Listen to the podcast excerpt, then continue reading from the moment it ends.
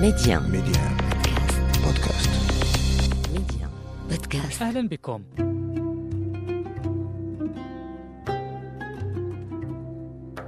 نصل اليوم إلى ختام حلقاتنا التي خصصناها لموضوع العربية والإسلام من خدم من؟ لنسلط الضوء على علاقة المنفعة المشتركة التي جمعت الطرفين. العربية كلسان من جهة أريد له أن يكون حامل رسالة ربانية مكنت سعة مصطلحاته ودقته وغناه من إغناء المعنى المراد تبليغه. والإسلام من جهة أخرى كدين عزز مكانة هذه اللغة بكتاب مقدس ونظام للتعليم الديني اعتمد على العربية وإتقانها وتم تكريسه عبر قرون. حديثنا يتواصل مع الدكتور عبد الواحد وجيه أستاذ علم بيان القرآن ورئيس مؤسسة البحوث والتوجيه. إذا أستاذي الكريم آخر ما كنت تتحدث عنه في حلقتنا السابقة هو الإعجاز النظمي الذي جاء به القرآن الكريم وهو ما لم تستطع العرب أن تأتي بمثله. دخل أبو النجم على هشام بن عبد الملك. وكان هشام أحول وكان عنده واحد المناسبة. فدخل الشعراء فمدحوا الخليفة فكل أخذ أعطيته. إلا أبو النجم وأبو النجم هذا كان من شعراء بلاط بني أمية. أبو النجم ملي دخل عليه قال أنا غنقول في شي شعر يعطيني أكثر منهم. فبغى يمدحه بالشمس. فوين مدحه قال له صفراء قد كادت ولما تفعلي كأنها في الأفق عين الأحول. والخليفة أحول. ما بات ثبت في الحبس هذيك العشية. اذا ما, لم يوافقه لم يسعفه اللغة ما أراد عن المدح. اذا كلامه غير بليغ يعني هو فصيح ولكن ما وصلش للبلاغه باش ولذلك القرآن الكريم إنما هو خدم العربية بإبقائها لأن كثير ديال اللغات توضرت بالكتب السماوية اللي مشات معها ثم أن هذه العربية الله تعالى دارها هي اللي كتفتح المعقدات ديال الدماغ. هي جات كأنها لغة محركة لدماغ الإنسان. سيدي ربي قال أنا جعلناه قرآنا عربيا لعلكم تعقلون. ها هو كيحرك الميكانيزمات ديال العقل. ولذلك إحنا كنشوف واحد المسألة مهمة بزاف.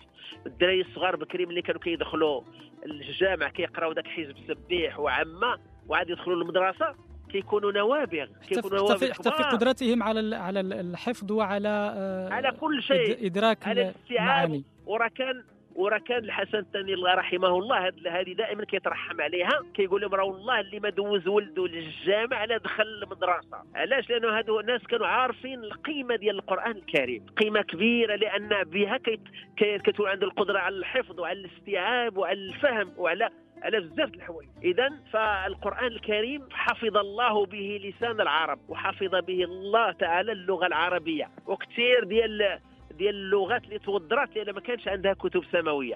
ما نمشيوش بعيد. الإنجليزة الأدب ديال شكسبير. ما كيتعرفش اليوم النقازه ما كيعرفوش ليه. وغير 250 عام داكشي اللي كتب كتب في زمان نابليون مثلا. الفرنسي اليوم كثير ديال الأدب الفرنسي القديم ما كيعرفوش ليه اليوم. حيت كيتبدل. اللغات كتاكل بعضياتها والكلام كيتبدل. شوف عاد الدارجة ديالنا اللي كندويو بها إحنا كل 20 30 40 عام كتوضر بزاف د الحوايج. تظهر مصطلحات جديده ومعاني جديده شي واحد كيقول دابا مثلا الدنيا هانية. قول لي أشنو كان قبل منها. والله ما يبقى ما يعرف. اللهجات يأكل بعضها بعضا. بينما ملي كنقولوا كتموت يعني اللهجة ملي كتموت ما كتبقاش تحيا حتى أن لدرجة أن المغاربة آنذاك لما دخل المسلمون من شريط غرناطة وكان آخر ما تبقى من غرناطة هو شريطها المعروف. فلما دخل من الفاس والتطوان وجابوا الأشعار ديالهم وكان ديك وكانوا المغاربة عندهم ذاك النقد الأدبي في ذاك الوقت. لأن القرويين في زمان فلما دخل المنشدون وبداو كيقولوا الشعر فالمغاربة لاحظوا أن هذا الشعر اللي كيتقال وهذا النشيد ما بقاش كيوافق اللسان العربي اللي كيعرفوه هما فاش قالوا؟ قالوا هذا الكلام ملحون. راه ماشي صحيح في الحياة العربية. من تما ولينا كنقولوا الملحون طرب الملحون. يعني فيه لحن في اللسان. اذا شوف إلى إلى إلى أي مكان وصل النقد عند المغاربة في ذاك الوقت. وإلى اليوم باقي عند المغاربة الحمد لله اللسان العربي في كثير المجالات. دكتور وجيه في مراحل لاحقة لفجر الإسلام وصدر الإسلام بل وربما حتى في بدايات الإسلام كان تعلم اللغة العربية مسألة جوهرية ل يعني اكتساب الدين والتضلع فيه أكثر. لاحقا سيصير تعلم اللغة العربية وإتقانها لزاما على كل طالب علم سواء دينيا كان أو غيره. آه، في هذا السياق أشير إلى آه، قول لابن تيمية وهو أن نفس اللغة العربية من الدين ومعرفتها فرض واجب. سؤالي هو إلى أي حد ساهم الإسلام كدين وتعلم مبادئه وثوابته في إنعاش هذه اللغة. طبعا كان هناك حديث عن القرآن الكريم لكن حينما نتحدث عن آه، اليومي الفعل اليومي نعم. للتدريس الديني مثلا يشترط بالضرورة تعلم اللغة العربية. كيف ساهم ذلك في الدفع بها قدما آه، والحفاظ عليها طوال هذه القرون؟ أول شيء العربية خصنا نقولوا حاجة العربية إنما هي لسان. العربية أصلا كتسمع ما كتكتب ما تقرأ. والسبب اللي خلانا ولينا كنديروا القواعد لأن ضيعنا اللسان. فلما أضعنا اللسان اضطر الناس إلى تقعيد القواعد. والا العربية خصها تكون في بيوتنا. وأنا قلت لك قبل أن قريش لما أرادوا مح... يعني يحافظوا على اللسان بداو كيصيفطوا وليداتهم. للبادية. يسمعوا اللسان العربي من شهر حتى لأربع سنين. حنا مشكلتنا كنقريو ولادنا كاع واخا نقريو القواعد النحو العربية. مادام كندويو بلغة أخرى ولا بالدارجة ولا عمر الدري ما يتعلم حيت خصو يسمع ما سمع والو لأن كيسمع حاجة. وكنقريو حاجة مثلا في في الجنوب آه، كنقول الإخوان دائما المدارس العتيقة الحمد لله اللي كاينة في الجنوب كبيرة جدا وحنا نفتخر بها على أهل المشرق المدارس العتيقة اللي عندنا وسوس العالمة. كنقول الاخوان دائما في المدارس العتيقة وأنا هذه رسالة من هذا المنبر نوصل عليهم إلى قراوا النحو وعلوم الآلة من علوم العربية والبلاغة فخصهم يدووا بها يعلموا الطلبة يبداو يتكلموا بالعربية باللسان العربي فيما بينهم يلزموهم باش في الوقت ديال المدرسة يبداو واخا يديروا غير مزح وضحك ولكن يبداو يدووا باللغة العربية. أين أنت؟ اذهب إلى كذا اريد طعاما. غير مزيان باش تسرح اللسان ديالهم. أما الطالب ملي كيقرأ غير القواعد ويدوي بالدارجه ولا بالفرنسية ولا بالشلحه وما يرجعش. عمرو ما يتعلم العربية ينطق بها. ملي يجي لعلم الخطابة كيوحل كتلقى عالم عنده القواعد وعنده الباجاج مزيان. ولكن ملي كيبغي يبدأ يدوي كيبدأ يتمتم. علاش؟ لأنه ما جربش نفسه في اللسان. في الحديث الذي يقول النبي صلى الله عليه وسلم إنما العربية اللسان. فإذا العربية نعم جمعها القرآن وأصبح لها صيت عند العرب وحفظها الله بالقرآن الكريم. مش العربية مقدسة وإنما نالت تقديسها من الكتاب وإلا فهي لغة كانت كسائر اللغات الموجودة وأصلا هي لم تكن إلا في الجزيرة.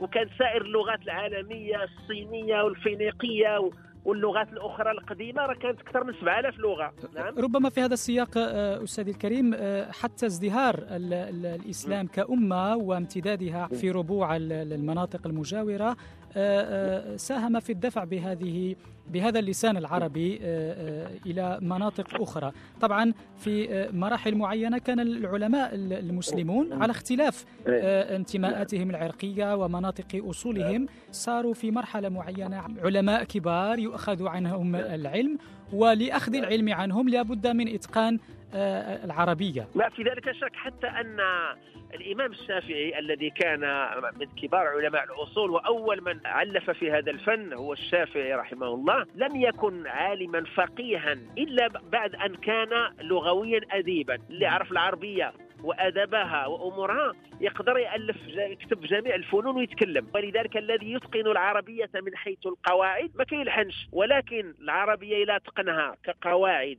كلغة كيوصل غير النص نص الطريق 50% إلا بغى يعرف العربية كلسان خصو يقرأ الجانب الأدبي غيبدأ من الأول. والجانب الأدبي هو العلم التواصلي الذي يوصله إلى الناس. فاذا قرأ القواعد وتقنها ولا كيدوي هذا كنقولوا فصيح. والا قرأ الجانب الأدبي وتقنه كنقولوا بليغ.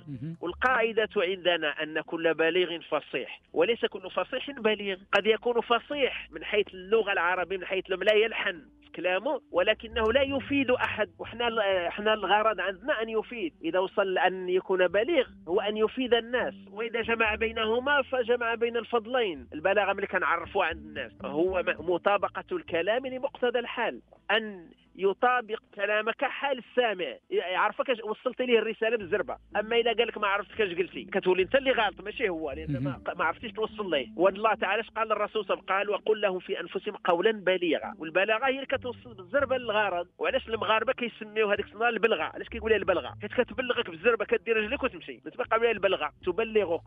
بسرعة. اذا هذا الجانب هذا مهم بزاف لأن ملي كنهتموا باللسان العربي مع وليداتنا وكنسمعوهم ونبداو نوصلوا لهم شي حوايج ماشي كدراسة كدراسة وك حيت دابا اليوم عندنا مشكل. جميع الأجيال اللي دازوا قبل معنا حنا واللي ورانا كيكرهوا علم العربية ملي كيجي الأستاذ ديال اللغة العربية ما كيبغيوش علاش؟ حيت كيقدم لهم العربية في إناء من حديد يعني كيقدم القواعد والجار والمجرور والصرف والصفه المشبهة والجملة الإسمية ملي كيقول لهم كيخلعهم ما كيعرفش يوصلها لهم في إناء من ذهب. الأدب والمزح والضحك والجانب الأدبي يجيب لهم أشعار باش يوصل باش يحببهم في العربية. لا بعض الناس الله يهديهم كيكرهوا الناس في اللغة العربية لأن كيضغط عليه بزاف والدري ما يمكنش غادي اذا خصنا نعاونوا كيفاش نوصلوا للناس هذه العربية ونخدموا ونعملوا باش نحببوهم للغة العربية اللي هي لغة القرآن.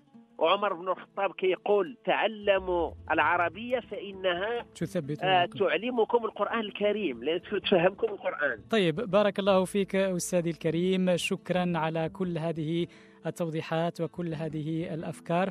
ممتن لقبولك الدعوة ولهذه الإضافة التي مثلتها لبرنامج مكاشفة. شكرا جزيلا لك. الله يبارك فيك. أه الله يبارك فيك أستاذنا. الله يبارك فيك. الله يكرمك. ميديان ميديان بودكاست.